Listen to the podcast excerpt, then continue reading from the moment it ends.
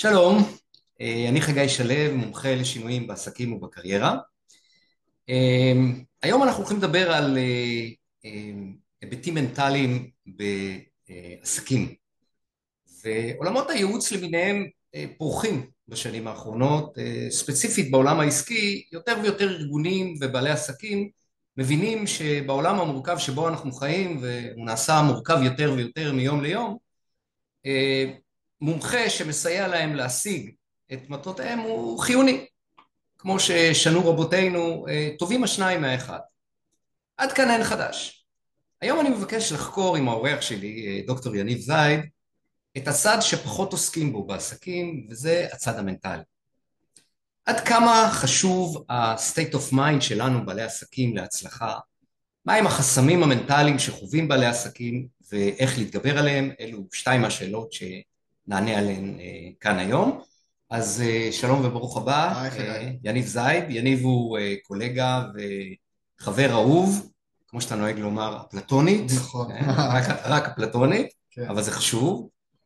יניב הוא דוקטור שכנוע, עורך דין בהשכלתו, מומחה לשכנוע, יועץ, מנחה, מרצה וסופר של רבי מכר גם בארץ וגם בעולם. ולעניות דעתי יניב נמצא בקבוצה מצומצמת של מניין ואולי אפילו של שלושה היועצים והמאמנים העסקיים המובילים, הבכירים בארץ. אז שוב, שלום יניב. שלום חגי, כיף להיות כאן, תודה רבה. אחלה ושמחה.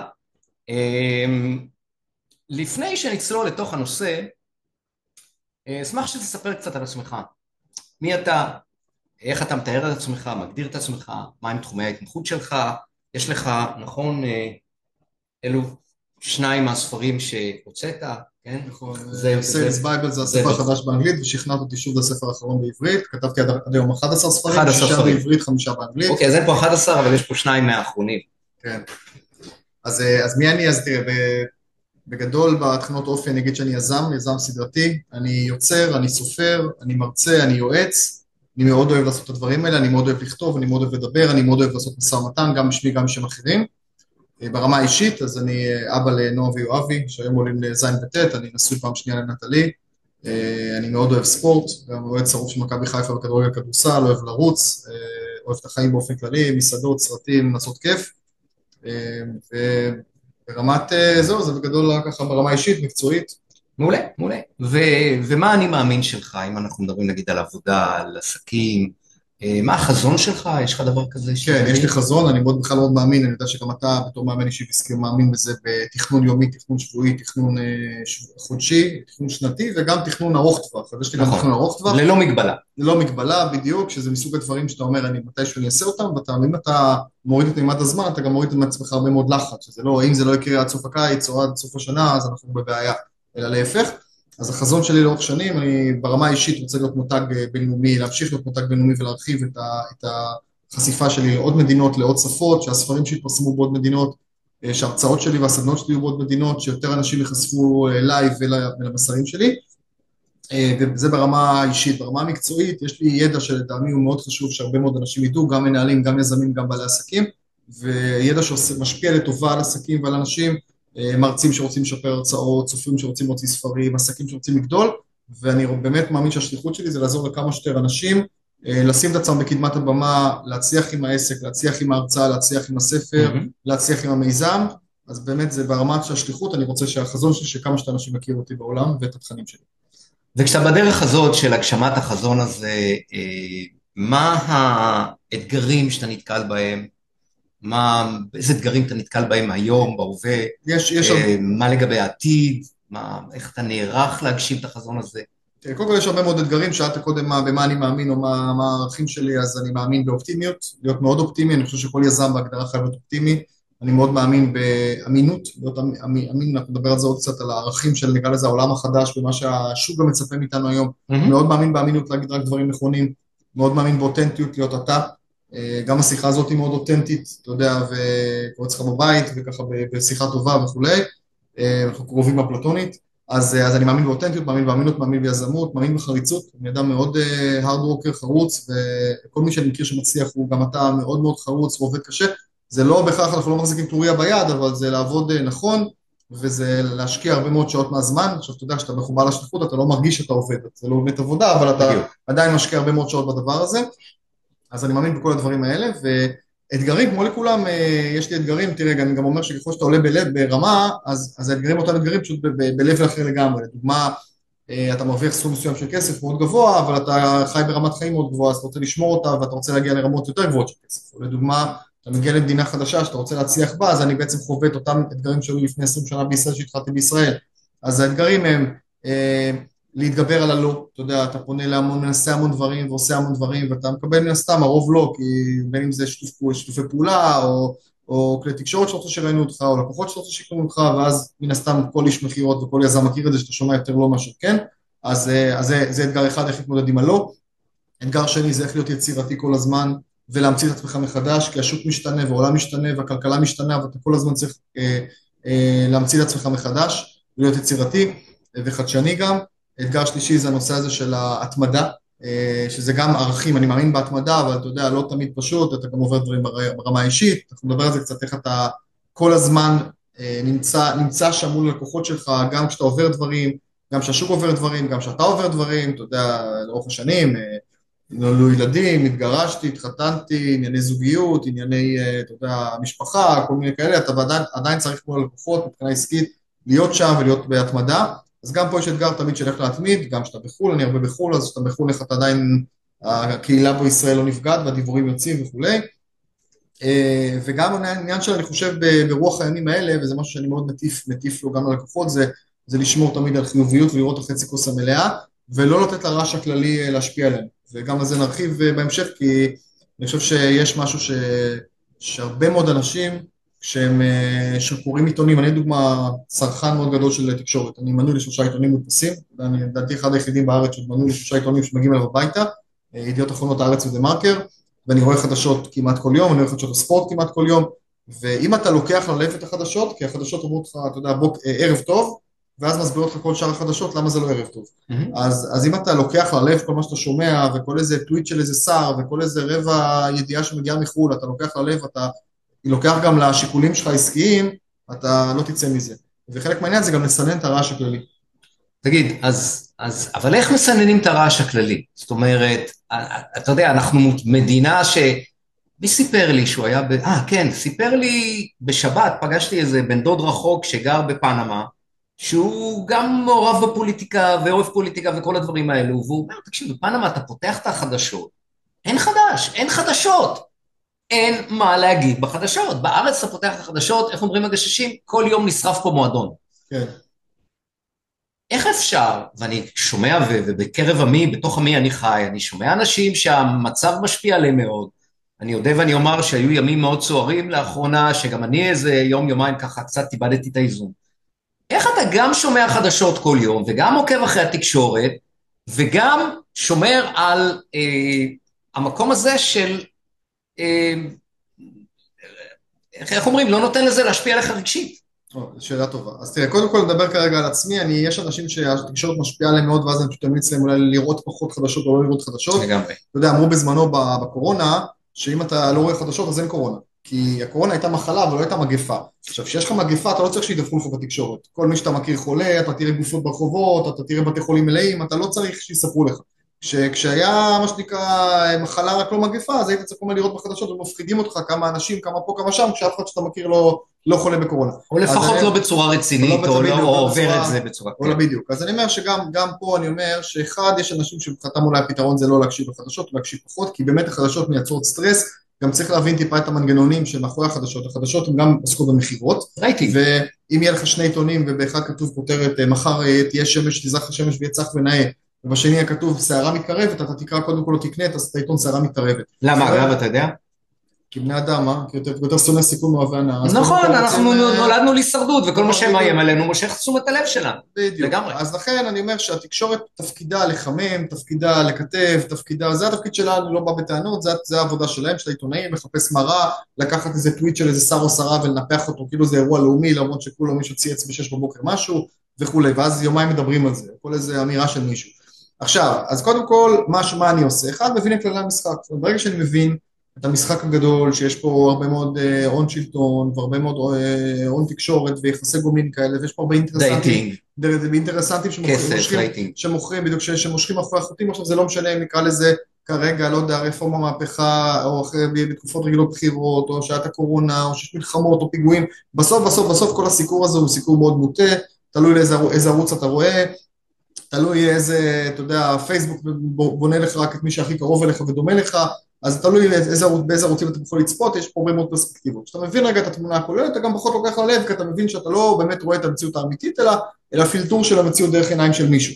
אז זה אחד ההבנה הזאת. הדבר השני, אני משתמש הרבה מאוד, ספציפית אני באקטואליה, לטובת כתיבה שיווקית שלי, לטובת הרצאות שלי, לטובת שיחות עם לקוחות, ודווקא מהכיוון אולי האופטימי והיזמי והחרוץ, אבל אבל לצורך העניין, אז לי כן חשוב להישאר מעודכן, זאת אומרת אם אתה עכשיו מנתק אותי מהאקטואליה לכמה חודשים ואני עכשיו מופיע מול קהל ישראלי או מול קהל מחו"ל או אני מייעץ לאנשים, אז אני כן, יש לי פחות כלים בעיניי להשתמש בהם, זה גם משהו שאתה, שהלמה שלך משתנה, אתה יודע. זאת אומרת, אתה עושה את ההפרדה בין הצורך שלך המקצועי להתחדש ולדעת מה קורה, לבין המקומות האישיים של כמה זה משפיע עליך ברמה האישית. נכון, אתה שם נכון. שם איזשהו גבול. אני שם איזה גבול, ואני אגיד לך יותר מזה אפרופו, בזמן האחרון, אתה יודע, זה נכון תמיד לכל תקופה, אנשים אומרים לך רע פה, רע פה, רע פה, אתה אומר, אוקיי, מה, מה רע לך רע, אז כולם, כולם כמעט אומרים לי אותו דבר. לא, אצלי סבבה, אבל תראה מה קורה במדינה, או תראה מה קורה בעולם, או תראה מה קורה בהתחממות הגלובלית או כדור הארץ. אז תמיד אני אומר, אוקיי, אז קודם כל, תראה מה קורה זה, זה פרספקטיבה, כי זה עניין של פרשנות, מה קורה, האם קורה וכולי.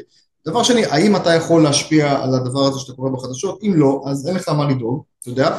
ודבר שני, אני אומר שאם אנחנו רוצים לשפר את המצב במדינה או בעולם, הדרך הכי טובה שלנו זה לעשות את מה שאנחנו טובים בו וזה לשלוט בעצמנו. זאת אומרת, אם אני אהיה האדם הכי טוב שאני יכול, אז אני אשפיע על הסביבה הקרובה והרחוקה, אפילו באמצעות, לצורך שידור כזה שיגיע לכמה מאות או כמה אלפים, אז, אז אני אשפיע על הסביבה הקרובה שלי ואז הם יחשבו אחרת. אם אני רוצה להיות אופטימי, אז אני אהיה אופטימי ואני אפיץ אופטימי בסביבה.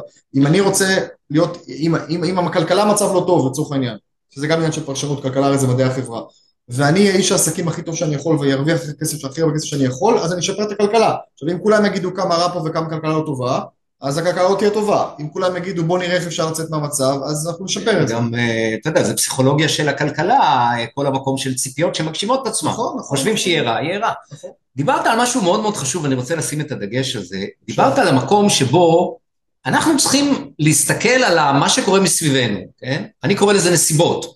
וזה דברים שהם לא נתונים להשפעה הישירה שלנו, והרבה פעמים גם לא להשפעה עקיפה. נכון. אוקיי? אין לנו שליטה על זה.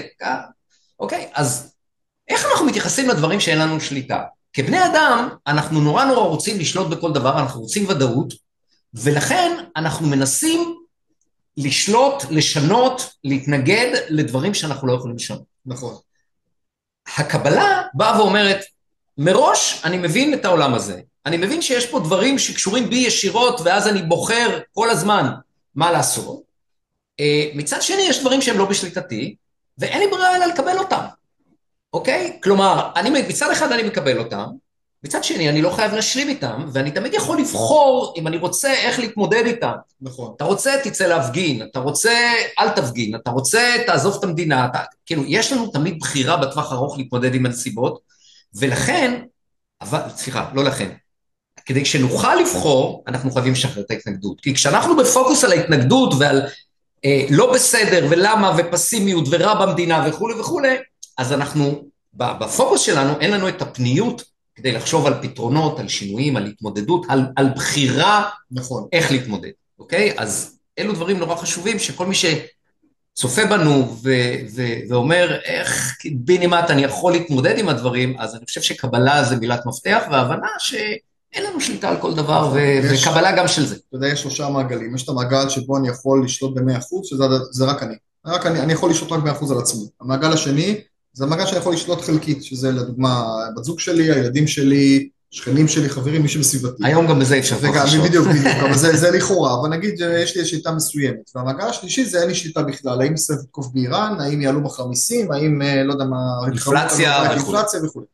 ומה אנשים בוחרים להתעסק רוב הזמן? במעגל השלישי שאין להם שום השפעה עליו, כלומר מדברים על המצב, מדברים זה.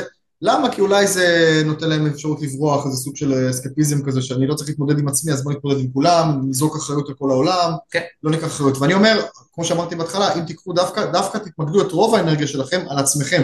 אגב, אני היום, בכל, אני אומר, כל מומחה הוא קודם כל תלמיד, יש תחומים שאני טוב בהם ומצוין בהם ואני מלמד אותם, יש תחומים שאני לומד ואני אה, הרבה דברים לא מבין או מבין פחות, ואני גם ברמה האישית עובר תהליך מאוד מואץ, אתה מכיר אותו גם חלקית של התפתחות אישית בשנים האחרונות, כולל טיפול זוגי, כולל טיפול רגשי, כולל אה, הדרכת הורים, עכשיו גם אה, אנחנו מצלמים את זה בתקופת הקיץ, אז אני עושה את זה, אני אספר לך אפילו, יש לי גם איזה לקוחה שהייתה אצלי בליווי ובדרכת הורים והיום אני לקוח שלה, בכלל קורה לי הרבה שלקוחות, אני, אני לקוח שלהם, כי אני אוהב ללמוד מכולם, וגם אה, איזה קורס מהעירייה שעשו לקיץ, מסובסד, משהו נחמד שיצאו לנו דרך הבית ספר בזום פעם בשבוע ואני עושה אותו גם כן, וכל פעם, כל, כל דבר לומד, וגם שם אומרים, דוגמה עם הילדים, שמה ההורים עושים? מנסים לשלוט בילדים, אמרנו זה המעגל השני, אז אתה מנסה לשלוט ולכפות ולהתווכח וכל, ובסוף צריך להבין, ילדים הם בני אדם משלהם, עם רצונות משלהם ואינטרסים שלהם בכל גיל, ודווקא לפעמים זה ה-leading by example, שאתה גם אתה מדבר על זה שאם אני אהיה כהורה, יראה לילדים וישמש רוק לטוק ודוגמה אישית,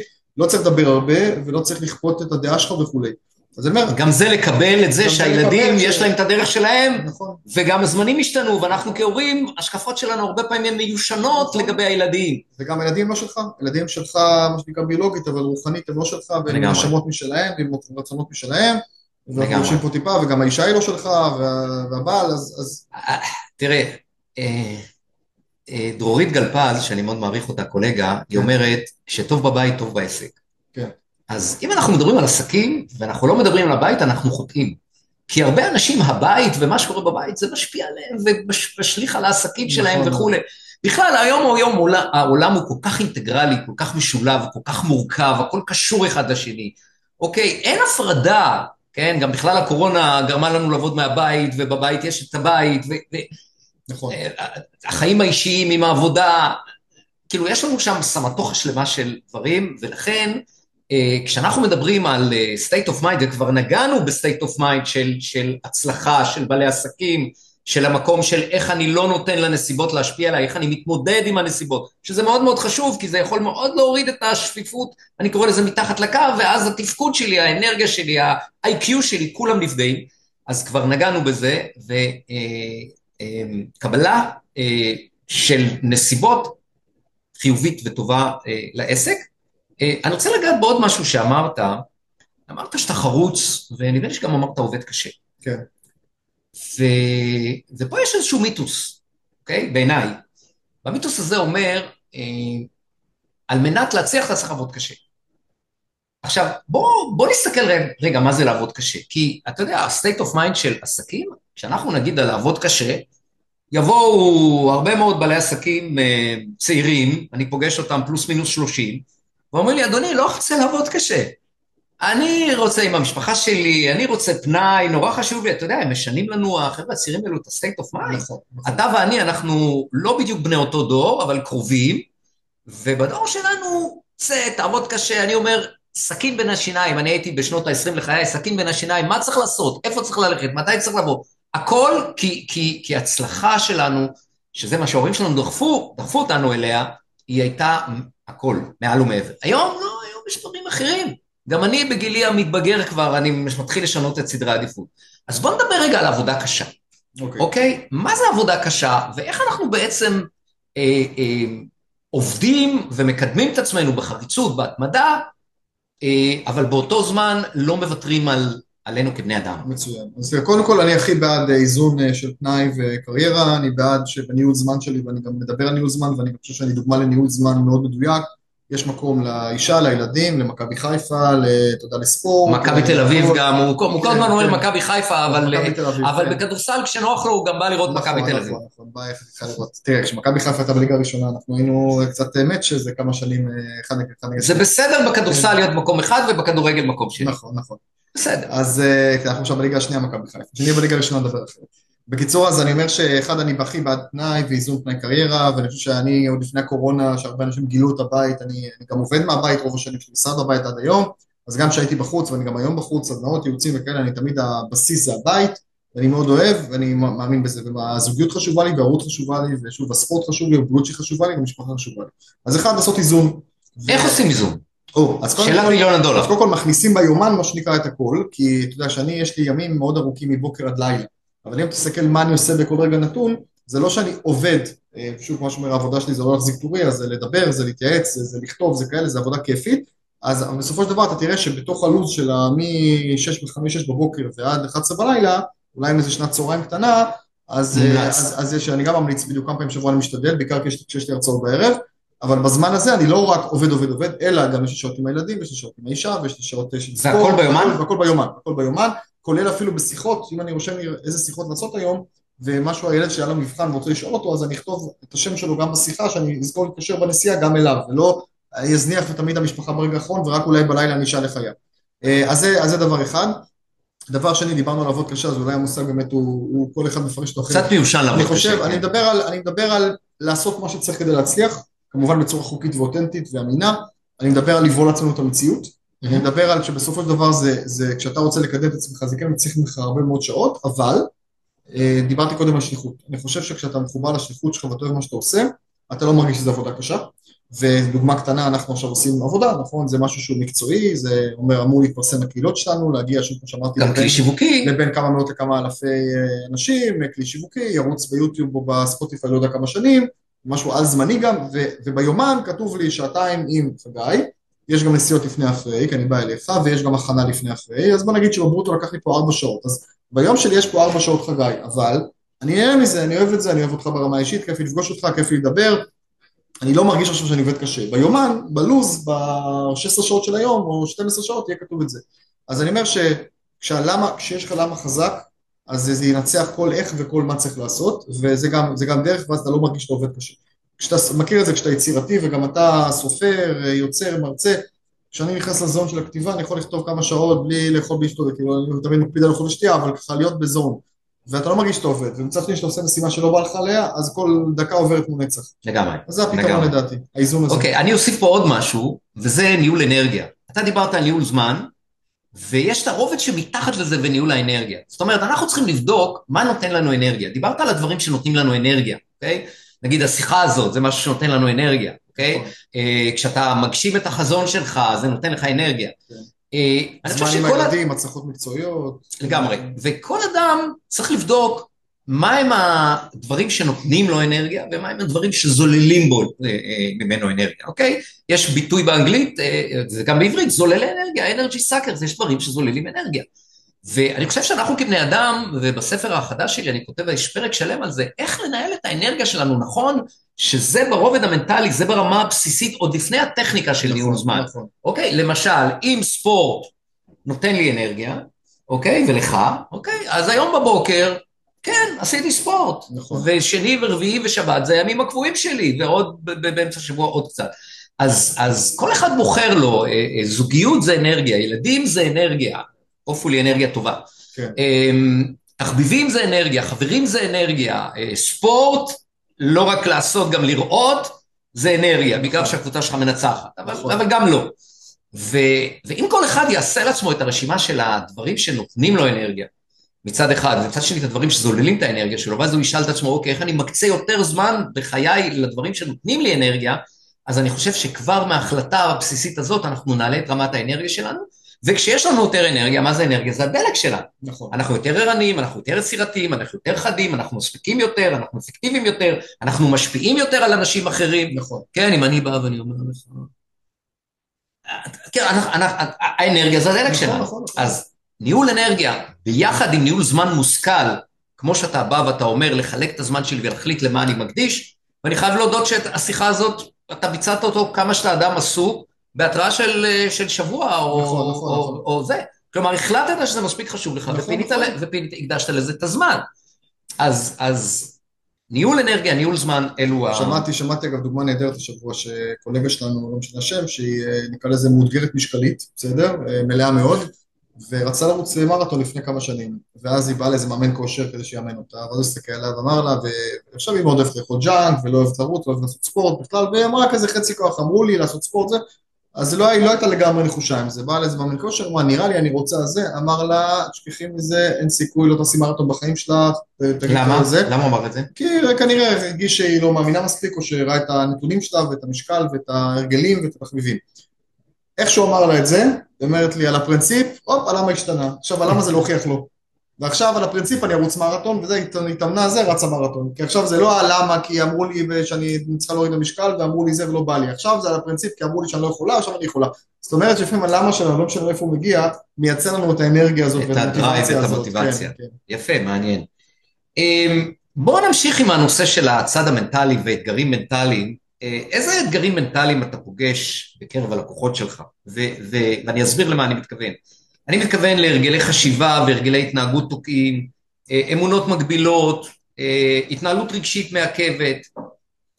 אוקיי, אוקיי, אז ככה, אז יש כמה דברים, אני גם אתן דוגמה שלי די חושפנית, שלא יודע אם סיפרתי אותה פעם אי פעם בשום אוקיי. אוקיי. אחר, מה שנקרא חשיפה עולמית בלעדית. טוב. אה, קודם כל, ברמה מה שאני רואה עם הרבה הלקוחות, זה מה שדיברנו קודם, זה עד כמה הם נותנים לרעש הכללי בחוץ להשפיע עליהם, וזה יכול להיות התקשורת ומה שקורה במדינה, זה יכול להיות דברים שקורים להם במשפחה, זה יכול להיות דברים שקורים להם אה, אתה יודע, גירושין, אה, פיטורים, בריאותית. בריאותית, והם נעלמים פתאום, הם מתכנסים, הם, הם משתבללים, אני תמיד אומר שאני מאוד דוחף יזמות וקדימה, ואני אומר דווקא כשיש משבר, זאת הזדמנות נהדרת, כל משבר הוא הזדמנות, ודווקא ש...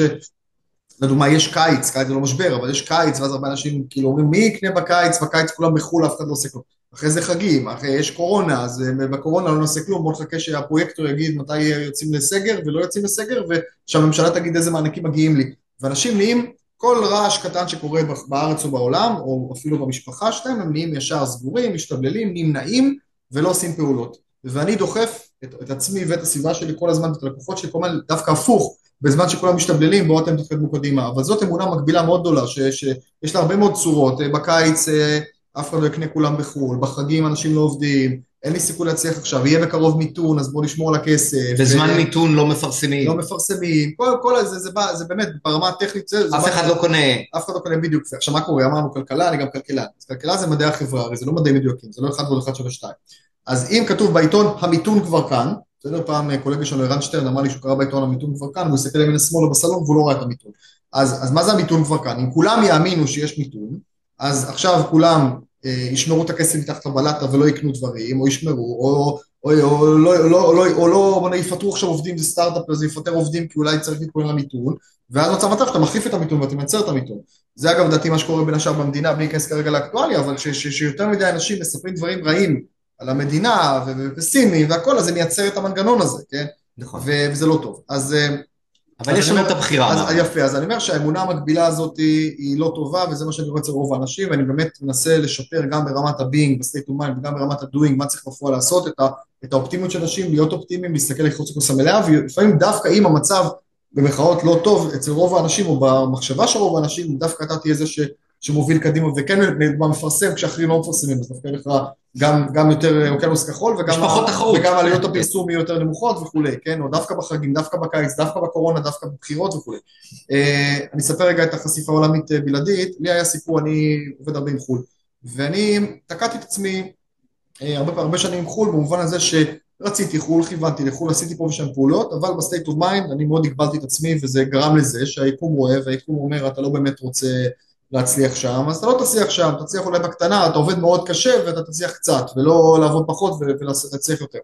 ושתי התקיעויות שלי היו אחד, הייתי באיזשהו הליך גירושין או יחסים לא טובים בגרושה הרבה שנים, הילדים היו קטנים, ואז אני הרגשתי שאין לי גיבוי ממנה אה, אה, שהילדים שאני אסע לחו"ל תקופות ארוכות, וראיתי גם שנסעתי קצת, זה, זה עשתה לי את המוות ולא רצה להתחלף איתי בימים שלי וכולי, ואמרתי, טוב, אז כל עוד ילדים קטנים אני לא יכול להצליח בחוץ. זאת אומרת, לא היה לי איזה קטע של בוא נמצא פתרונות, או שהילדים בעצמם אין להם בעיה שאני נוסע לשבוע וכולי, ואמרתי, היה לי רגשי אשמה, שאני הרבה, הרבה זמן לא איתם, ותבדקו לי את הרגשי אשמה האלה וכולי.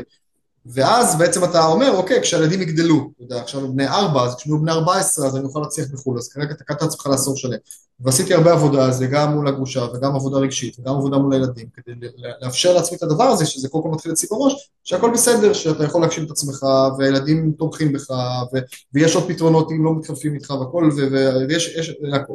אז זו הייתה התקיעה הראשונה שהתגברתי אליו, והתקיעה השנייה, המקצועית, היה לי קטע שאני מאוד רציתי להצליח אה, בארצות הברית, אבל מצד שני היה לי בראש, שזה נשמע היום מצליח להגיד, אבל אני ראיתי את העולם בצורה היררכית, זאת אומרת, קודם כל האמריקאים הכי חכמים, הכי טובים, הכי מעולים, כולם רוצים להיות כמו האמריקאים, אחרי זה זה נגיד אירופה, אחרי זה ישראל איפשהו שם באזור באמצע, אחרי זה זה נגיד אה, מזרח אירופה, אחרי זה המזרח הרחוק, אחרי זה אפריקה וכן הלאה, כמו סוג של מעמדות מקצועיות.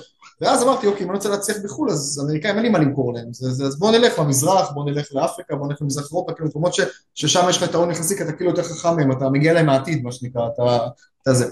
ו, וזה באמת לקח, לקח זמן, ואחד צריך להכיר בעניין הזה, באמונה המקבילה הזאת, ואז גם עשיתי גם טיפול למטפלת, שעד היום אני אצלה, ו, ועשינו ממש מהלך הבנה שאני רואה את העולם ככה וזה לא נכון, והדרך הנכונה להסתכל על הדברים זה לראות שכולם שווים ושהעולם הוא אופקי. כלומר זה לא האמריקאי, האירופי, הישראלי, הזה, אלא כולם שווים. עכשיו אם כולם שווים אז אתה יכול ללמד כל אחד. ויותר מזה, ברגע שיש לך אמונה מקבילה בראש, אז זה גם חוסם אותך מעובדות. זה כמו שהיום, אתה יודע, אנשים אומרים, הכלכלה מתרסקת, שבסוף עובדתית אתה אומר, לא, ישראל מתרסקת וישראל הכלכלה איתנה והכל בסדר וכולי. אז, אז אתה, מה לדוגמה עובדות? עובדות שהספר שלי באותן שנים הצליח מאוד באמזון. עכשיו, אמזון זה 85% אמריקאים. אז אני אומר לעצמי בראש, אני לא יכול להצליח בארצות הברית, אבל בעצם הנתונים מראים שיש לי ספר שנמכר טוב בארצות ולא ראית את זה, כי, כי בפרדיגמה שלך זה לא היה קיים. ולא ראיתי, בדיוק, לא ראיתי, או שבסוף הייתי בכל מיני כנסים בארצות הברית, ואתה כאילו מדבר שם כל מיני אנשים, ואתה כאילו אה, אה, שומע אנגלית שמצוחצחת שלהם ושלך לא, בסוף, בסוף, אתה יודע, אתה מסתכל עובדות, אתה אומר, רגע, מי זה בן אדם הזה, מה הוא עושה? יש לו... יש לו רשת של כמה חנויות. בסדר, אז בישראל הייתי סופר אותו בתור איזה עסק זעיר שבכלל לא סופר אותו, והוא היה בא אליי לתור לקוח, ופה אני אומר, וואו, הוא, אז הוא לבוש בעניבה וחליפה והוא מדבר באנגלית מתוקצחת. בסוף אתה אומר, בוא נסתכל רגע מה המחזור שלו, מה הסיפור שלו, מה זה. וואלה, בסדר, אז הוא ג'ון סמית מאיואה ואני אני מזייד מישראל. דבר שלישי אגב שהבנתי פה, פה חלק מההבנה הזאת, שלכל אחד מאיתנו יש מתנה לעולם, וגם פרספקטיבה ייחודית, זאת אומרת, אם אני רוצה לשווק לארצות הברית, אני לא צריך להיות אמריקאי, mm-hmm. אני, שזה גם משהו שאמרתי כבר הרבה שנים, אני אין לי אנגלית שפתיהם ואני לא ג'ון סמית, אז אז למה שירצו את יניב זייד מישראל? התשובה היא בדיוק בגלל שאני לא ג'ון סמית ולא אמריקאי, אז אני לא מביא להם עוד ג'ון סמית, יש להם אלף ג'ון סמית שם, אבל אני מביא דווקא פרספקטיבה ייחודית שלי כישראלי וכיהודי ו- וכיניב זייד, כן, וכיצירתי, ומנקודת מבט של מי שעשה צבא ומגיע מ start-up nation ומגיע מחינוך יהודי וכולי, וכל הדברים, ה ecosystem הזה שלנו פה, שאנחנו מזלזלים בו, אבל הוא מאוד אה, חשוב, יש, יש מה למכור בארצות הברית, והם ייקחו אותי דווקא בגלל שאני חושב שונה. אתה יודע, אני היום חילוני ואני מדבר הרבה עם אה, קהל חרדי, יש לי הרבה לקוחות חרדים, אני גם מופיע בכנסים הגדולים של העיתונים, המבשר, המודיע וחב"ד וכולי. ואני בא ואני אפילו לא שם כיפה על הראש, אתה יודע, יש כאלה שמכבדים שם כיפה, אני לא שם, אני חילוני לגמרי, אני גר בצפון תל אביב, אני לא שם ביום כיפור, ואני אומר להם לפעמים, אתם רואים אותי אולי כחילוני וזה, אבל דווקא כי אני מגיע מבחוץ ואני מכבד אתכם ואוהב אתכם ומכיר את העולם שלכם, אבל דווקא בגלל זה, אני אתן לכם עכשיו ידע נגיד שיווקי, אני מביא פרספקטיבה שכדאי לכם להקשיב לי. אז אני הופך את החיסרון ליתרון, אז גם זה למדתי אפרופו בפרדיגמה, כי הפרדיגמה אתה אומר, אני לא אמריקאי אז אני לא יכול להצליח בארצות הברית, אבל זה הפוך, דווקא כי אני לא אמריקאי יש לנו מה למכור בארצות הברית, וברגע שאתה מבין את זה, אז הישראליות הופכת מנטל לנכס, והיהדות מנטל לנכס, ואז גם עובדתית אתה רואה, וזה משהו שאתה גם חווית איתי כשהיינו בחו"ל, בירידי ספרים וכולי, עד כמה רוצים אותנו בעולם, ועד כמה מחזיקים מישראל בעולם כ start-up nation, בכל העולם, לא רק במזרח אירופה ובמזרח הרחוק, כן. גם בארצות הברית, ועד כמה מחזיקים מהעם היהודי, ואני תמיד אומר בהקשר הזה שגם מי שאוהב אותנו וגם מי ששונא אותנו מחזיק מאיתנו, זה קטע שלמדתי בעולם, זה קטע מדהים, כי תחשוב שגם אתה מסתכל על האנטישמים, או על ה-BDS, או על כל התנועות, מה הם בעצם אומרים? הרי אם אתה גזען נגד שחורים או נגד uh, ערבים, אתה לא, uh, אתה, אתה לא מחזיק מהם, אתה מתנשא מעליהם, אתה מפחד מהם, אתה זה, אתה חושב שאתה מעליהם. מה זה גזענות נגד יהודים? זה אומרים אנחנו שולטים בעולם, אנחנו שולטים בכלכלה, אנחנו קובעים את הכל. חכמים. נכון, אנחנו חכמים. זוכי פרס נובל. אנחנו זוכי פרס נובל, אנחנו המצאנו את הקורונה כדי למכור חיסון לכל העולם, נכון? כל מיני שטויות כאלה. בסוף אתה אומר, מה זה אומר שאנחנו גאונים וחכמים? סבבה, אני מאמץ את התזה הזאת, אני רוצה להשתמש בה. זאת אומרת, אם זה המצב, אמרנו, אני לא אשנה אחרים. הם, הם שונאים אותנו כי הם מקנאים בנו, בדיוק, זה מה שאתה אומר אולי. בדיוק, בדיוק, הם שונאים מקנאים, שונאים כי מחזיקים איתנו, שונאים כי אנחנו חושבים שאנחנו מעליהם. בוא, בוא נמנף את זה, אם כבר, בוא נמנף את זה, זה הרעיון.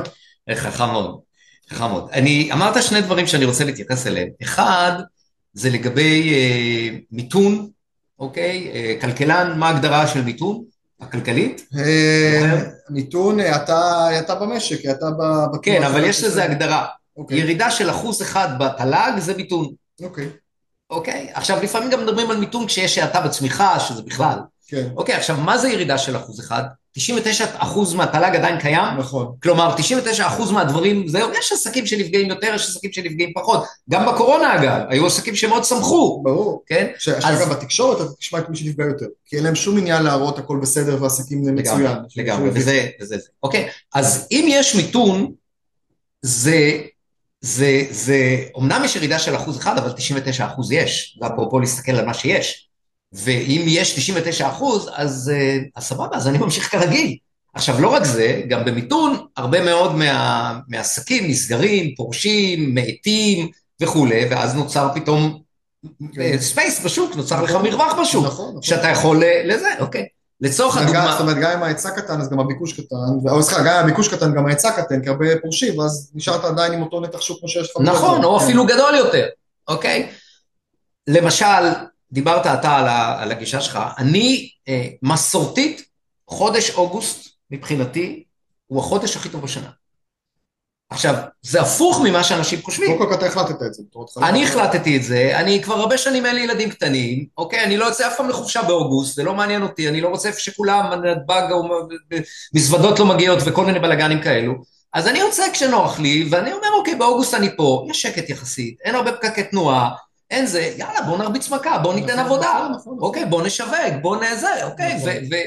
וזה מוכיח את עצמו. אתה מלא, נכון. כן. נכון. ויש הרבה אנשים שדווקא בקיץ יש להם זמן, נגיד, לבוא לייעוץ, לבוא לאימון, לבוא לסדנה, לבוא להדרכה, לקרוא ספר, לשמוע פודקאסט. נכון, לא רק זה, לא רק זה, גם בספטמבר מגיעה שנה חדשה, ואז אנשים מתחילים לעשות חשבון נפש, ואומרים, אוקיי, שנה הבאה אני הולך לעשות את זה, עושה את השינוי הזה, וכולי וכולי וכולי. זה איפה חיסרון יתרון, זה להגיד דווקא בקיץ, לא לא בקיץ, אלא דווקא בקיץ. לגמרי, וזה תלוי מאוד מאוד בפרספקטיבה, בפרדיגמה, בדרך שבה אנחנו מסתכלים מהעולם, אנחנו מתוכנתים לראות את מה שלא עובד, את מה שגרוע וכולי, אבל אם אנחנו נשנה את זה ונחפש את מה שכן עובד, אז אנחנו נגלה הרבה מאוד דברים נכון. שיפתחו לנו פתחים אני ואפשרויות. אגב, אני. אגב בגדול בדיוק כמוך, של, של כשכולם נוסעים אני לא נוסע, אני נוסע כשכולם לא נוסעים, כשכולם נוסעים זה גם הכי, המחירים הכי יקרים, הכי צפוף, הכי מעצבן, הכי זה, ועוד פעם יש אילוצים וכולי, אבל בגדול אני משתדל מאוד הפוך מכולם, גם לא לקבוע שעות של. פגישות בשעות הפקקים וכולי, כדי. לא לבזבז כמה שפחות זמן על כן. האלה. למשל, אתה יודע שהיו לנו ילדים, אז אתה יודע מתי היינו יוצאים לחופש? ילדים קטנים.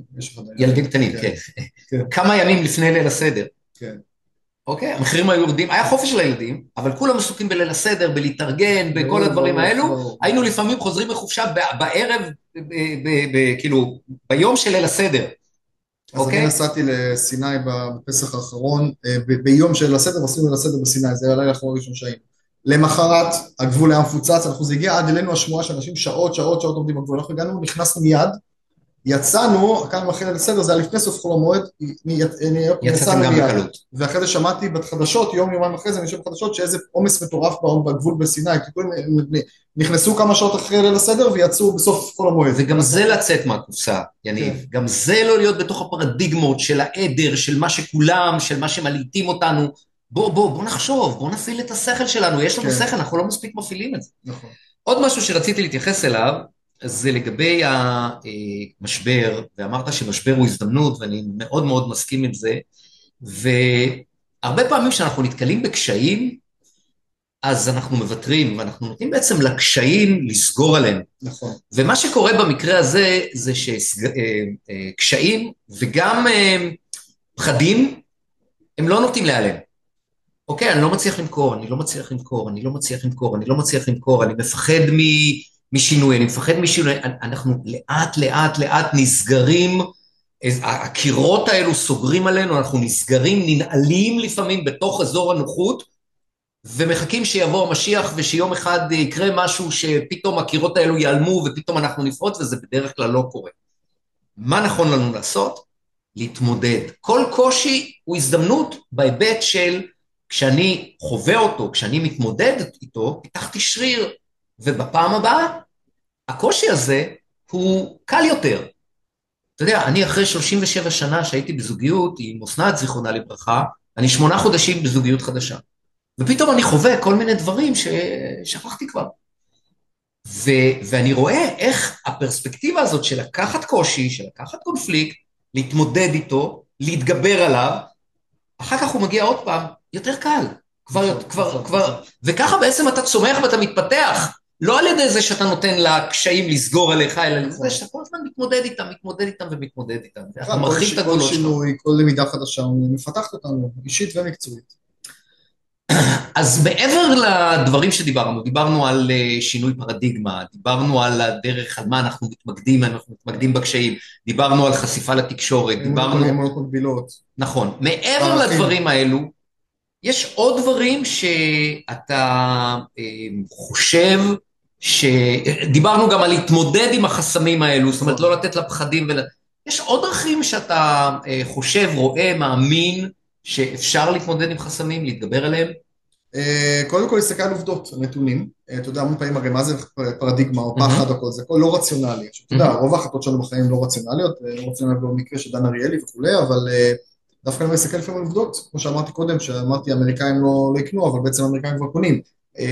אני שמעתי הרצאה לפני כמה זמן. אני אגיד מילה רק, אנחנו לא רואים את העולם בצורה אובייקטיבית עובדתית, אנחנו רואים את העולם דרך הפרדיגמות שלנו, הפרשנויות שלנו, נכון. ולכן אנחנו לא רואים את העולם בעובדות, אנחנו רואים את העולם אה, כמו ש... כאילו, נכון. אנחנו לא רואים את העולם כמו שהוא, אנחנו רואים את העולם כמו שאנחנו. נכון, נכון. לפעמים עכשיו אנשים אומרים, יש קטע, זאת האמת שלי. עכשיו, האמת יש אחת לצורך העניין, אבל אה, הכוונה היא, זאת הפרספקטיבה שבה אני רואה את המציאות. לגמרי. אגב, היה עכשיו אפילו, יש הרבה מחקרים על זה, גם שעכשיו יש תאונת דרכים, אתה לוקח עדים לתאונה, אובייקטיביים לחלוטין. ואתה שואל אותם מה קרה פה, והם לא קשורים לא לנהג ולא לנפגע, והם באמת במקרה היו שם, אתה תשמע תשובות שונות לגמרי. יותר מזה, אתה גם יכול להנדס תודעה, כמו שהתקשורת עושה לנו, שאם אתה תשאל בן אדם איפה היית שהייתה תאונה, הוא יענה משהו אחד, אם תגיד לו איפה היית שההוא דרס את ההוא, הוא יענה לך משהו אחר, כי אתה כבר שתלת לו שהייתה פה דריסה ולא תאונה, אתה מבין? אז, אז, אז כל אחד מאיתנו מונע מעולם תוכן שלו, ואני אומר תמיד גם כדי לשכנע אחרים, תמיד כדאי גם להסתכל מהפרספקטיבה של מישהו אחר, ולא רק מה... להגיד אנחנו צודקים. עשית את זה לאחרונה עם סקרים, הראת. איך אה, בעצם באמצעות סקרים נכון. שותלים לך את התשובה המועדפת נכון, על הסוכר. נכון, נכון, אם אה, לקחת את אה, רוח הימים האלה בלי להיכנס פה לפרשנויות וכולי, אבל אם, אם שואלים אנשים האם אתה בעד דמוקרטיה או דיקטטורה, אז מן הסתם 98% מהאנשים בישראל יגידו אני בעד דמוקרטיה, ברור, בסדר? גם ימין גם שמאל כולם. ו- ואם יגידו לך, האם אתה בעד רפורמה במערכת המשפט שתתקן את הליקויים ותהפוך את המערכת יותר שוויונית, אז גם 90% מהם יגיד, כן, סבבה, אני בעד הרפורמה. זאת אומרת, לצורך העניין, כרגע, לכאורה, אם ניקח את המשבר בישראל בשנה האחרונה, אז, אז עניתם תשובות סותרות, אבל זה לא סותר, זה פשוט, זה רק מראה שיש הרבה יותר דמיון משוני, אבל mm-hmm. אתה יכול גם להנדס התודעה לגבי מה אתה mm-hmm. חושב והפרספקטיבה שלך. אוקיי. Okay. אמ, עכשיו, עוד דבר זה, זה למידה והתפתחות, שזה משהו שאני חושב שהוא ערך מאוד גדול. אה, הזכרת קודם ש... שאנשים חושבים שיודעים הכל וכולי, אז אני לפעמים בא לסדנאות של מכירות בחברות, לכל מיני צוותים, ואתה יודע, במכירות הנחיתו אותי עליהם, ואז בא איזה איש מכירות, אומר, אני אה, לא צריך ללמוד כלום, אני יודע את הכל, אני... אה, כל, כבר למדתי. כבר למדתי כבר זה.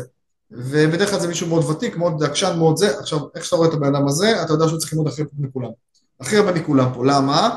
בגלל שבגלל שאתה חסום ואתה לא מוכן לקבל ידע חדש, כנראה שאתה לא פתוח לשינויים, כנראה שאתה בעצמך לא הולך מיוזמתך אחרי צהריים או בערב לאחרים על חשבונך, על חשבון לא בעבודה.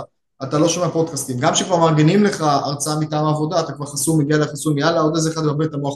אתה לא מוכן ללמוד שום דבר חדש. ודווקא המומחים הכי גדולים שאני מכיר, אני כולל גם אותך בדבר הזה, והאנשים הכי מצליחים שאני מכיר, גם אותך אני כולל בדבר הזה, לומדים כל הזמן, אנחנו בהתפתחות מתמדת, גם מקצועית וגם אישית, כמו שאמרתי, כי יש פה, דיברת על זה שהאישי והעסקי קשורים אחד בשני, אז אני רוצה להתפתח גם כהורה, וגם כבן זוג. וגם כעולם משתנה כל הזמן, ומה שהיה נכון אתמול לא נכון היום. נכון, וגם כבן אדם, כי שוב, אם אני אריב עם הילדים שלי כל היום, אז זה ישפיע עליי על העסק, ואם אני, הזוגיות לא טובה או אין לי זוגיות ואני מצליח לייצר, אז אני גם אדם יותר מפותח וכולי, אז אנחנו רוצים להתפתח כל הזמן. יניב, מה עם האלמנטים של, אה, שאתה רואה, מעבר למה שדיברנו, אם יש דברים נוספים שזה state of mind של אנשים מצליחים.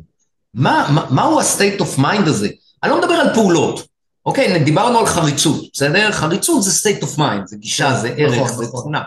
אז, אז מעבר לניהול זמן, מעבר לניהול האנרגיה שלנו, מעבר ללהחליט מה אנחנו שומעים או לא שומעים, בבסיס, בצד של ההרגלים, בצד של המחשבות, דרכי המחשבות, אנחנו רואים שמחשבה בונה מציאות, כן. אה, אז דיברנו על אופטימיות. יש עוד דברים שאתה כן. חושב שזה state of mind כן. שהוא הוא, הוא עוזר להצליח, ועליו בעצם כל הפעולות שלנו מצליחות קודם כל דיברנו על חריצות, אני חושב כל מי שאני מכיר שמצליח עובד קשה, אנשים לפעמים רואים את ההצלחה, הם רואים את שעות המעבדה, אבל יש המון שעות מעבדה לכל דבר, אה, דיברנו על אותנטיות, דיברנו על אמינות, דיברנו על אופטימיות. עוד דברים זה אה, נושא של, אה, וגם דיברנו על למידה והתפתחות מתמדת, שכולם... אה, פתיחות, ללמוד. פתיחות. עוד נושא זה... והתמודדות עם משברים, עם, עם משברים ומיתונים למיניהם, או כל מיני נכון. אקלימים נכון. שלא תומכים כביכול, או לא כביכול בצלחה. ולהפוך משבר להזדמנות, זה גם משהו שכל מי שאני מצליח. אה, עוד דברים, קודם כל נכונות לקחת סיכונים, אה, אומנם סיכונים מחושבים, לא, אתה יודע, קופצים למים, אז אתה לא קופץ למים בשביל לשחות, אבל אתה כן קופץ למים עם סירת הצלה ועם אוכל ושתייה ושנורקל, ואתה מוכן לקחת סיכונים, ואני דוגמה, קח דוגמה, אני ואתה עם הספרים שלנו בחו"ל, שאנחנו נסענו לירידי ספרים, ואתה בעצם עושה ליריד ספרים בינלאומי, שבו יש אה, כל המי ומי בעולם הספרים, סוכני ספרים, הוצאות לאור וכולי, נמצאים במקום אחד בעולם, כמה פעמים בשנה, היום אני גם מוציא משלחות של סופרים לשם, ו... ואתה נוסע על חשבונך, ואתה נוסע על חשבון החופש, זוכר שנסענו אז בחול המועד סוכות, ואני זוכר שאתה, שאתה אמרת שאנשים שנדהמו הכי הרבה מזה שנסעת בחופש, כי בחופש, יש חופש סוכות, אתה נוסע לנסיעה עסקית, בזמן החופש כאילו, כן. אז אה, למרות שאמרנו אנחנו עושים הפוך מכולם, אבל אמרנו, אז, אז נסענו חשבוננו ליעד לא מוכר, אף אחד לא הבטיח לנו כלום, לא ידענו מה הולך לקרות, על חשבון חופשה, על חשבון זמן עם הילדים והאישה וכולי, ואתה מוכן לעשות את זה כדי לקדם פגישות ומשאים ומתנים עם הוצאות לא בסוכני ספרים, ואתה עושה המון המון פגישות והמון משאים ומתנים והמון שיחות והמון פולאפים, עד שדברים טובים קורים, ועד שדברים טובים קורים, אנשים אומרים, אה, היה לו מזל, אה, הצליח לו ככה וככה, אה, אלף ואחד דברים. והם לא רואים את הזה שהיית מוכן בסוכות לנסוע על חשבון החופש, בזמן עם הילדים, בזמן עם האישה. והזמן שהקדשת לזה. בזמן שהקדשת. הכנה ופולו-אפים. זאת אומרת שאנשים מצליחים מוכנים לקחת סיכונים גם שלא מבטיחים להם שום הצלחה, ומוכנים לצאת מאזור הנוחות, ומוכנים להתגבר על פחדים אם משהו לא בטוח. לחיות בחוסר ודאות. בדיוק, ואם משהו לא טוב לי אז אני אשנה אותו, ואני לא אגיד אוקיי זה המצב, אין מה לעשות. אה, שזה אגב נראה לי מכניס אותך יותר ל loop ולדיכאון וכולי. ו- ואז אני אומר ש- שזה set mind שאנשים מצליחים שהם בוראים לעצמם את המציאות. אתה יודע, עכשיו זה משפט שנשמע נורא קלישאתי, והוא נכון, הוא נורא רוחני, אבל הוא נכון. לברוא לעצמם את המציאות זה להגיד מה אני רוצה שיקרה, מה התמונה מנצחת, ואז אתה עובר מה being ל doing, מה, מה צריך לעשות כדי שזה יקרה. וגם כמו שאמרתי בהתחלה, אתה מנטרל את מימד הזמן, אתה לא אומר לא, זה צריך לקרות תוך חודשיים, תוך חודשיים יש לי נכסים מולי עם הילדים שלי, תוך חודשיים או תוך שנה הספר שלי מתורגם ל-20 מדינות, בסדר? לא, זה, אני אפעל לזה, אני אולי אגדיר תוך שנה כדי שיהיו לוחות זמנים, גם אם זה לא ייקח את השנה תוך שנתיים, הכל בסדר, אבל אתה, אתה בדרך לשם. זה גם מכניס אותך לדרייב מאוד חיובי ולאנרגיה שדיברת עליה קודם. כן, אתה יודע, אתה עשית פה קודם איזה חשיפה, אני גם אעשה איזה חשיפה. אני כל שנה לא עומד במרבית היעדים ששמתי לעצמי. עכשיו, זה לא מדכא אותי. כן. אה, א', זה סימן שזה יעד טוב, כי הוא שאפתני, וב', היעד חשוב, אבל יותר חשוב זה ליהנות מהדרך. נכון, נכון. יותר חשוב זה לבוא ולהגיד, אני פה באיזשהו מסלול מסוים, ואני משקיע את מה שאני משקיע, ואני עושה את מה שאני עושה. אם אני אשיג או לא אשיג, אני לא יודע, אף אחד מאיתנו לא יודע. נכון, נכון. אוקיי, ולכן הרבה פעמים אני רואה אנשים שלא משיגים את היעדים שלהם וזה מוריד אותם, ואני אומר, חברים, הכי חשוב זה ליהנות מהדרך. נכון. אה, אני, אני אתן לך דוגמה, שתי דוגמאות, אחד זה עכשיו מה שאנחנו עושים פה בפודקאסט הזה, שוב, אנחנו מקליטים אותו ברגע זה, אני לא יודע לאן זה יגיע, אני לא יודע כמה אנשים יחשפו, אני מניח שלקהילות שלנו זה יהיה שוב בין כמה מאות לכמה אלפים, תמיד אני אומר לגבי חשיפה, יש תסריט פסימי, ריאלי, אופטימי וויראלי, בסדר? אז פסימי זה כמה מאות אנשים יראו אותנו, שזה גם נחמד מאוד, אתה יודע, תמיד אני מקביל את זה לאולמות, שאם עכשיו, תגיד לי 400 צפיות, לכאורה זה לא הרבה, אבל מה זה הרבה? אני מקביל את זה לאולם של 400 בבית ציון אמריקה, בוא'נה, זה המון אנשים ששמעו אותנו עכשיו, ואין סיכוי שלא יקרה מזה משהו טוב. אז, אז זה הפסימי, אופט, ריאלי זה כמה אלפי אנשים, אופטימי זה הרבה אלפי אנשים או אפילו עשרות אלפי אנשים, ויראלי זה פתאום משהו שאמרנו יתפוצץ ברשת או מישהו יכתוב על זה או מישהו זה וזה יגיע פה למאות אלפי אנשים, בסדר? זה אתה תמיד תרחיש האחוז אחד שניים, כמו ספר שהופך לרב מכר. עכשיו מה, אני עושה את זה כי אני אוהב אותך, כי אני נהנה מזה, כי אני חושב שאני נותן פה ערך ולא אכפת לי לכמה אנשים זה יגיע, אבל אני עושה ומשחרר את זה מה שנקרא עכשיו שהיקום יעשה את העבודה, עכשיו זה לא רק היקום יעשה את העבודה, זה גם אני ואתה נעשה את העבודה, כי נשלח לקהילות וכולי וכולי, אבל אני אומר, אנחנו עושים פה משהו בלי להגדיר יעדים מדידים, שאם פחות מאלף איש יצפו בפודקאסט הזה, אנחנו כישלון כאדם, אוקיי? אז זה דוגמה אחת. דוגמה שנייה, שדווקא בנבחרת הסופרים האחרונה בפרנקפורט, אה, אנחנו לוקחים, אני וסוכנות eBook Pro, בני כרמי, בני וטלי כרמי, אנחנו אה, לוקחים סופרים כבר שנתיים לירידי ספרים בעולם, הירידים הכי גדולים בעולם זה בייג'ין, uh, לונדון ופרנקפורט, ו... וגם סופרים אתה רואה את ההתנהלות השונה בין אנשים, מי שאומרים לו לא עשרים פעם והוא מיד, זה נותן לו מוטיבציה והוא משפר מה הייתה הפרזנטציה, ומי שאומרים לו לא והוא הולך לחדר למלון כי הוא מיצה את היום שלו, ומי שאנחנו מעירים לו הערה על איך הוא מציג את הספר והוא מתבאס מזה וכועס עלינו, ומי שמעירים לו הערה והוא מיד משפר בשיחה הבאה והוא עושה את זה אחרת. וזה state of mind, עד כמה אנחנו פתוחים, מוכנים, כי אני את ההסבר נותן לאותו הסבר לכולם, ואני את המיקום, זה כולם באותו מקום, כולם נפגשים עם אותם אנשים. והיה לנו סופר שמאוד אהבתי את ה state of mind של כל האירוע, ואז הוא אמר בסוף, כשעשינו איזה שיחת סיכום, הוא אמר, תראו, אני לא יודע מה יקרה מפה, כי יש, אתה יוצא עם מאות לידים והעסקאות לא נסגרות ביריד עצמו, אלא הפגישה טובה היא, אוקיי, אתה מספיק מעניין, בוא ניתן לנו את הספר לקרוא, ואחרי זה אני אגיד לך מה דעתנו, אבל הוא אמר, אני היום יותר חכם ממה שהייתי לפני שבוע, אני יותר מקושר ממה שהייתי לפני שבוע, אני יותר עם פרספקטיבה טובה לעולם ממה שהייתי לפני שבוע, אני יותר מבין את שוק הספרים העולמי לפני לפני יותר שבוע, זה כבר הצלחה. זאת אומרת, גם אם לא יצא מזה כלום, גם אם אף ליד לא יבשיל, זה הצלחה, וזה בדיוק כמו שאמרת, ליהנות מהדרך. וזה, וזה גם חלק מה, אה, מה-state of mind, שאני עושה, אם זה יצליח או לא יצליח, אני לא יודע, אבל אני עושה, למשל, למשל, רשתות חברתיות. אה, בת הזוג שלי, מירב שביט, מפרסמת כל הזמן בלינקדאין. עכשיו היא, לפני כמה חודשים עוד אמרה לי, חגי, אני לא יודעת למה אני עושה את זה, יש כאן חשיפה מאוד קטנה, זה לא בדיוק הקהל שלי, זה לא פה, זה לא שם. ובינגו, פתאום איזה, אה, אני אזכיר את השם שלו, דוקטור אייל דורון הבחין בה בפייסבוק, בלינקדאין, זיהה שם משהו, הביא אותה לכמה הרצאות שלו, אה, ועוד כמה יוזמות, ופתאום פתח לה עולם מאוד מאוד גדול. והכל מאיזשהו סרטון.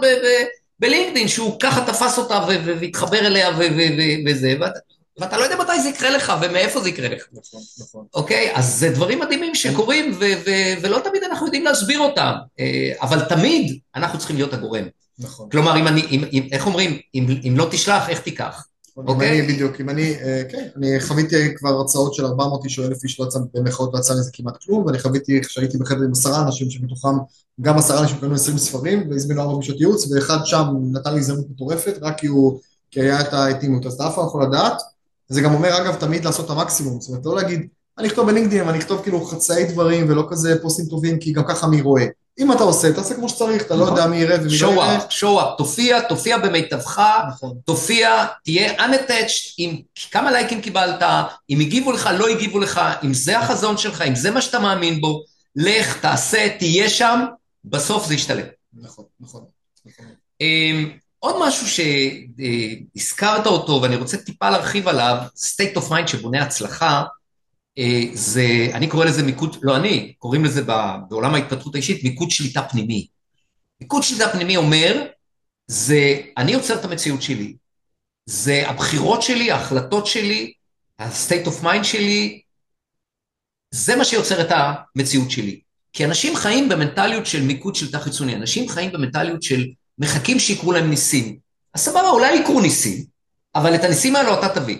ואם אתה, כמו שאמרנו, up, תופיע, תתמיד, אה, תהיה שם, אה, אז תפתח את הפתח גם בשביל שהיקום יהדהד לך כן. ויחזיר לך את מה שאתה רוצה. אז טלי כרמי, שותפה שלי וסוכנת העל של הסופרים בישראל, סוכנת משווקת לחו"ל, אז היא אמרה לי משפט שהיא אמרה, אני שמתי לב, תמיד אומרים לה, יש לך מזל, איך הגעת לסין, איך הגעת לפה, איך הגעת לשם, תמיד היא אומרת, אני שמתי לב שככל שאני עובד יותר קשה, יש לי יותר מזל. אז זה בדיוק, אפרופו אמרנו על לעבוד קשה, אז... כן, אז שוב, בוא לא נגיד לעבוד קשה, בוא כן. נגיד להתמיד, להיות חרוצים. להתמיד, להיות חרוצים. אגב, אה, לעבוד קשה אולי ונכון, זאת אומרת, לצורך העניין, אתה כן צריך לשלוח מאות מיילים, נגיד, למו"לים, בסדר? אז א', אתה יכול שיעשו לך את זה, שמישהו יעשה לך את זה, אתה יכול תוכנות אוטומטיות, אתה יכול הכול. אבל בסוף יש פה עניין של לכתוב את המייל, להכין את הרשימה של משתמש, לעשות עבודה. לעשות כן. עבודה. לעשות כן. עבודה, ולעשות עבודה זה מתחבר גם למיקוד שליטה פנימי. תלוי בי, הכל תלוי בי, בדיוק. הבחירות שלי, אני המקור לדברים, אני לא מחכה שיבוא המשיח, אני לא מחכה שיקרה לי מזל, אוקיי? אני, אני, אני מביא את המזל, כמו שאומרים, אלוהים עוזר למי שעוזר לעצמו, ואני רואה את זה הרבה פעמים, גם אצלי וגם אצל הלקוחות שלי. שאנחנו ב state of mind המתאים, עם הפעולות המתאימות, אז uh, יש לנו מזל, אז דברים טובים קורים. נכון. Uh, טוב, יניב, אנחנו לקראת סיום. Uh, אני רוצה לדבר איתך על עוד שני דברים קצרים. אה, אם תוכל להתייחס בקצרה, כי זמננו תכף אוזל, אולי, אולי נעשה עוד אה, פרק ב' של הפודקאסט הזה. אה, אתה מתמחה בשיווק ומכירות. נכון. מה המצב המנטלי שבונה הצלחה בתחומים של שיווק ומכירות? מה אתה יכול להעיר שם באלף שעוד לא דיברנו עליו? אם מדברים על המצב המנטלי, זה כל הדברים שדיברנו קודם, נכונים גם למכירות, כלומר, okay. אוקיי. חשיבה חיובית, לבוא. ולהגיד, להגיד, יש לי משהו טוב ביד ואני, ואני חושב שזה יעזור לאנשים. אגב, אני, אנשים שיש להם קושי עם מכירות, אז אני, אני מציע להחליף את המילה מכירות במילה להציע, להציע משהו טוב, אל תקרא לזה מכירות. להביא תועלת, להביא תועלת, לעזור, לסייע. בדיוק, לסייע וכולי, לייעץ, לא משנה מה. אה, אז אחד אמרנו זה החשיבה החיובית, והאופטימיות הזאת, והנכונות לשמוע לא, ולהבין שזה חלק מכללי המשחק של מכירות, לשמוע הרבה לא mm-hmm. ולקבל את הכן, mm-hmm. למק... להתמקד במי הלקוחות שלך, זה גם סוג של מנטליות, לא להבין שלא לחשוב, ש... לא לחשוב שאף אחד לא צריך אותי, מצד שני גם לא חושב שכולם צריכים אותי, אלא mm-hmm. מי צריך אותי, מה אני נותן, מה הערך שאני נותן, לדייק את זה מאוד, מאוד להאמין במה שאתם עושים, אה, אותנטיות, אני חושב שהיום, ב... תמיד אני מדבר על העידן החדש, איך משווקים בעידן החדש, קודם כל העידן החדש של השנים האחרונות והשנים שיגיעו זה אותנטיות, אנשים מזהים... לא הלקוחות. להיות איש מכירות סליזי וערמומי ותחמן זה, זה, זה פשוט ופושר. כבר, זה פשוט מעבר לאולי חוסר מוסריות או מעבר ל... שזה מעצבן, זה לא עובד כבר, זה פשוט לא עובד, פעם זה עבד, היום זה לא עובד. אנשים היום מזהים פייק, אנשים מזהים מתי אתה לא אותנטי, תבוא לסדנה של מישהו, תיקח אחד אחד מה שהוא אומר, תגיד בעצמך, זה לא אותו דבר, אתה צריך להיות נאמן לעצמך, נאמן לערכים שלך, נאמן למה שאתה חושב, והאותנטיות הזאת והאמינות הזאת והדברים האלה זה, זה, זה מאוד מאוד חזק. זה גם יותר קל להיות אותנטי ואמין. נכון, נכון, יותר קל. זה, אני, אני גם אומר, צריך לישון טוב בלילה. אני אתן דוגמה קלאסית למשהו שפעם אולי עבד והיום לא עובד, אה, הבטחה שיווקית. יש דבר שנקרא הבטחה שיווקית לגיטימית ולא לגיטימית. מה זה הבטחה שיווקית לגיטימית? זה הבטחה שאני יכול להבטיח ללקוח ואני יכול לעמוד מאחורה במאה אחוז. מה זה לא לגיטימי? זה כל השאר, דברים שלא תלויים רק בי, דיברנו פה על המעגלים וזה. אז אם אני אגיד ללקוח, בוא לסדנה, יש לי סדנות כתיבה שיווקית, סדנות מכירות וכולי, גם דיגיטלי וגם פרונטלי. אז אם עכשיו אני אגיד ללקוח, בוא לסדנה שלי של ארבעה מפגשים, וההכנסה שלך תוכפל. אז מה שעשיתי כרגע זו הבטחה לא לגיטימית, למה? כי אמרתי תוכפל, נתתי יד מדיד, שהוא לא תלוי בי, תלוי בלקוח, תלוי מה הוא יעשה, מה שהוא יעשה בסדנה, תלוי מה יציע לקוחות, תלוי בלקוחות שלו גם, אם יסכימו, תלוי גם בתנאי השוק, אתה יודע, אני אגיד עכשיו לסוכן נסיעות, בוא, בוא תעשה ככה וככה, אנחנו בקורונה, והעולם סגור, אז זה לא משנה מה הוא יעשה, זה, זה לא, לא, לא, לא יהיה אותו אפקט. מצד שני, אם אני אומר לאנשים, אגב עוד דבר, זה גם מעביר את האחריות מהלקוח אליי, כי עכשיו לקוח יושב אצלי בסדנה, יגיד לי, תשמע, יניב, עברו כבר שני מפגשים מתוך ארבעה, מה קורה, לא השתנה... איפה ההכפלה? איפה ההכפלה? לא השתנה כלום בחוץ, ברור, לא עשיתם כלום. מצד שני, אני אומר, בואו לסדנה שלי, ואני מבטיח לכם שתקבלו את הידע הכי חדשני בתחום, ושאם אתם תיישמו אפילו חלק קטן ממה שתלמדו בסדנה, ההכנסות שלכם יעלו. זה אני יכול להגיד, כי יעלו זה לא מדיד, יעלו גם אם זה יעלו באחוז אחד או חמישה, צדקתי, ואם תיישמו אפילו חלק קטן, צדקתי, זה גם תלוי בכם, זה לא רק תלוי בי, ותקבלו ידע חדש, זה אני יכול להבטיח, כי אני זה שמספק את הידע, ואני יודע כמה אני משתדל ומתאמץ וקורא וכולי. אז היום הבטחות שיווקיות לא לגיטימיות, הן לא, לא עובדות לאורך זמן, לא במכירות, ובטח לא במערכות יחסים ארוכות טווח. לכן אני אומר, להיות אמינים, להיות אותנטיים, ולהבטיח רק הבטחות שאתם יכולים לעמוד מאחוריהם במאה אחוז. וכמו שאמרנו זה יותר קל, כי זה לא יוצא לך איזה דיסוננס פנימי ואתה לא מרגיש אם זה שקרן או, או ערמומי או תחמן, נכון, נכון, אה, נכון. תהיה עצמך, תבטיח את מה שאתה יכול, זה גם עובר יותר טוב, זה גם משפיע הכי טוב, זה גם קל לך יותר לעשות את זה, אז זה ווין ווין ווין, מכל הבחינות. שאלה לגבי ספורט, אתה חובב ספורט, דיברנו, כן. אה, איזה קשר אתה רואה בין עסקים לספורט? אה, קודם כל אני חושב שיש הרבה מאוד, מישהו ספורטאי מקצוען, אני חושב ש... שיש לו הרבה מאוד ערכים שאפשר להתאים גם לספורט, זאת אומרת, גם לעסקים. שהוא יפרוש, כן, ש... ש... מספורט לעסקים. מספורט לעסקים, שגם אחרי שהוא יפרוש או היא תפרוש, יש להם הרבה מאוד מה לעשות עם הספורט, כי הספורט מלמד אותך התמדה, התמדה, נחישות, כוח רצון, התמודדות עם לחצים, אתה יודע, כשאתה רואה, לפעמים אני אומר, אה. איך בן אדם, בדיוק פחד במה, איך בן אדם עכשיו מגיע לשחק בסמי עופר מול 30 אלף איש וצורקים לך באירופה וזה. צריך להבין שזה לא שבגיל 20 זרקת מישהו עכשיו לסמי עופר לזה, או כשעלית לבוגרים.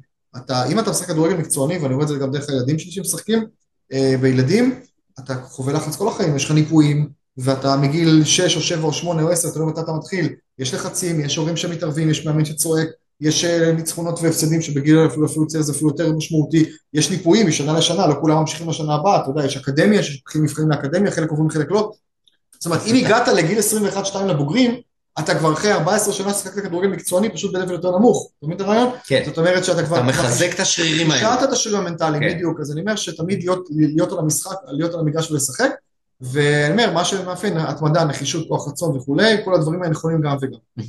אז, אז אוקיי, אז זה דברים שבעלי עסקים יכולים ללמוד מספורטאים. נכון.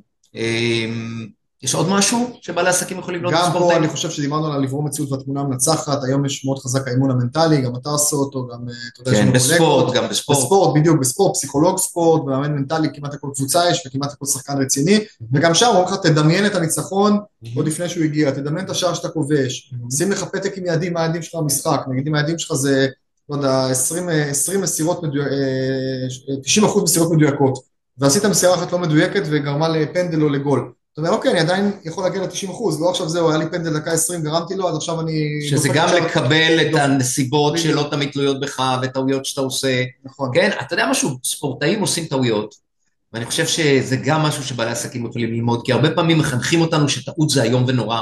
ולא, וכולם טועים, מי שלא מנסה לא טועה, נכון. ומי שלא טועה לא מצליח, והטעויות הן לגיטימיות, ו... וספורטאים הרבה פעמים מכניסים גול עצמי, אה, או תסתכל על זידן שהרחיק אותו ממשחק הגמר כן. ב-2006, אה, והוא הפך להיות מאמן מאוד מוצלח, כלומר אנחנו לומדים להתגבר על זה. אה, וההתמודדות והיכולת להתגבר על הדברים האלו, אני חושב שזה משהו שהוא גם מאוד מאוד נכון, חשוב נכון. לבעלי עסקים, להרשות את עצמנו לטעות, ללמוד מהטעות וכולי וכולי. ולשחק, ולהיות על המגרש. ולהיות על המגרש, הכוונה המטאפורית בעסקים, זה לנסות, לא להגיד עכשיו אין מה לפרסם, לפרסם, נכון. לקדם, לנסות נכון. לייצר מוצרים, לייצר אתה תוכן. יודע, אתה יודע מה הטעות הגדולה שאנחנו יכולים לעשות, הכי גדולה? לא ללמוד מטעות שנעשתה. אוקיי, נכון. אז כן, אז אה, עשינו טעות, צריך לקבל אותה, זה היה, לא נורא, תמיד יש מעל ומעבר ו- וכו'. טוב, אז אנחנו אה, אה, לקראת סיום. אה, איפה אפשר ללמוד עוד על, עליך, מה שאתה עושה, למצוא את שירותיך? קודם כל באמת, אם תעשו יניב זייד בגוגל, זייד י"ד בעברית, אז יש, תראו, תגיעו לאתרים שלי ולכל הרשתות החברתיות. ברשתות החברתיות שלי אני יניב זייד באנגלית, זה Y-A-N-I-V-Z-A-I-D, אז אם תעשו היום בפייסבוק, אינסטגרם, טיק טוק, לינקדין, טוויטר, טלגרם, אה, לינקדין, לא זוכר מה עוד אמרתי. יוטיוב, כל הפלטפורמות, אז יניב זייד, אתם תמצאו אותי, יש לי ערוץ יוטיוב במעל שני מיליון צפיות עם מאות סרטונים, אז אתם מוזמנים אה, אה, לבוא ולראות את הסרטונים, ואני גם אתן פה את הנייד האישי שלי ואת המייל האישי שלי, כדי שכל מי ששמע אותנו ורוצה להתייעץ איתי על איזשהו עניין, אם זה העסק שלכם, ההרצאות שלכם, הספרים שלכם, הסטארט-אפ שלכם, אה, לא משנה מה, רוצים לקדם אותו, רוצים להגדיל הכנסות, רוצים לייצר אוטוריטה, אה, אז אה, תפנו אליי, הנייד שלי האישי 054-800-1200, אני חוזר 054-800-1200, והמייל שלי זה יניב, שטרודל יניב זייד נקודה קום, y-a-n-i-v, שטרודל, y-a-n-i-v-z-a-i-d נקודה קום, תכתבו לי, תשלחו לי מייל, תשלחו לי וואטסאפ, אה, תתקשרו, תעקבו אחרי ברשתות חברתיות, תעקבו אחרי הביתה, מה שבא לכם, ובאמת באהבה גדולה, אני אשמח אה, להיות בקשר עם כמה שיותר מכם. אני, אני, אני מאוד אוהב את הגישה הישירה הזאת. אמ, איך, איך, איך, אתה, איך אתה מתמודד עם, עם... פונים אליך הרבה ברמה האישית, כן. לפעמים אפילו אולי בצורות פחות לגיטימיות. אמ, איך, איך אתה אני קודם כל עושה לעצמי את? הסינון ואת המינון, מבחינתי אני תמיד עונה לכולם וחוזר לכולם, יש כאלה שאני אולי אעביר לטיפול בהמשך וכולי, אבל מי שפונה אליי אישית אני עונה וחוזר, לא מבטיח בהכרח שזה יהיה באותה שעה או באותו יום, אבל אני פונה וחוזר לכולם. אני אוהב אנשים, אני אוהב את הקהל, אני גם, אתה יודע, הרבה שנים עבדתי כדי להגיע למצב שהרבה מתקשרים והרבה פונים והרבה מתייעצים.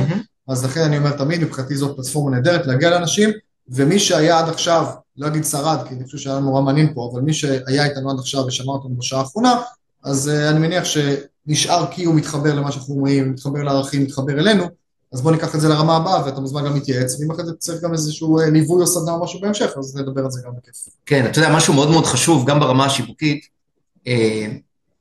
בשנה האחרונה, אני חושב, לפחות אולי יותר, חצי מהאנשים שפונים אליי אומרים לי, שמעתי פודקאסט. נכון. אתה מבין? זה הופך להיות לפלטפורמה שיווקית נכון. מאוד מאוד חשובה, כי היא מאוד אינטימית, היא מאוד חושפנית.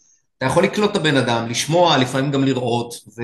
וזה אחד הדברים דיברת שמאוד... גם על אה, מירב בלינקדאין, יש דבר שנקרא שיווק באפלה, שאתה כאילו עושה המון דברים, ואתה לא רואה תוצאות מיידיות, כותב המון פוסטים, אה, מוציא דיבורים, מפרסם סרטונים, ולא הלקוחות צורכים עליך מהתקרה. ואתה נורא מתבאס, אתה אומר, טוב, אז אף אחד לא מקשיב, אף אחד לא רואה, אבל השיווק באפלה זה שאתה יושב בבית עם אה, צופן עם אה, תחתונים ובוקסר, וכותב משהו, ואתה רואה איקס אנשים רואים, אמרתי, 400 איש זה אומר, 400 איש כמו באולם זה הרבה אנשים, אין סיכוי שלא יקרה משהו טוב לאורך זמן מהדברים שאתם מייצרים.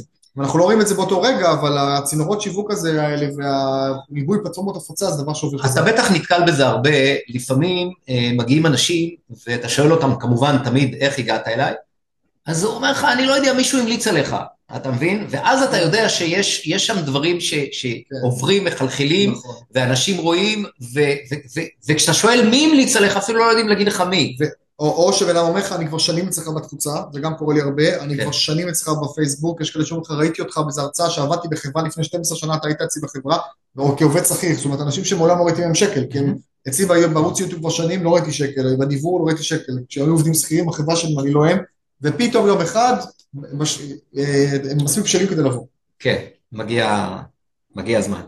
אוקיי, אמ, יש משהו שהיית רוצה שאני אשאל אותך ולא שאלתי? לא, נראה לי כיסינו הכל, ואני כבר אומר, אם יש לכם עוד שאלות אלינו, אז באמת, תכתבו. לי באהבה ואני אשמח לענות. מעולה. יש לך איזה שאלה אליי?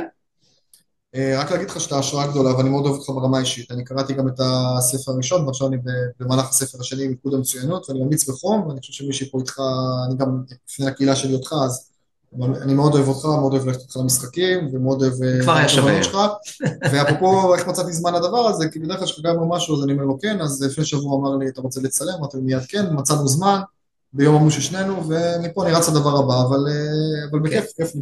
כן, ואני אגיד גם שיניב הוא אמ, אמ, ב-executive board באדוויזורי בורד של נכון. אה, סטארט-אפ שאני עושה, שבו אני רוצה אה, להביא את מה שאני עושה לעולם. אפרופו הזדמנויות שאנחנו אה, מקבלים. כן. אה, יופי, יניב, אני ממש מודה לך שבאת. תודה רבה, אני. מקווה, אני מניח, לא, אני, אני יודע שהיה מעניין. אה, אז יש לכם את הפרטים של יניב, אה, שלי אתם תמצאו גם כן בתחתית פה באיזשהו מקום. אה, ושתפו, שתפו, תפרגנו, תגיבו, תפיצו, אהבתם, אל תשמרו לעצמכם, ספרו לאחרים, תודה. ונתראה בפודקאסט הבא, ותודה תודה רבה, נתראה בכיף. ביי חברים. להתראות.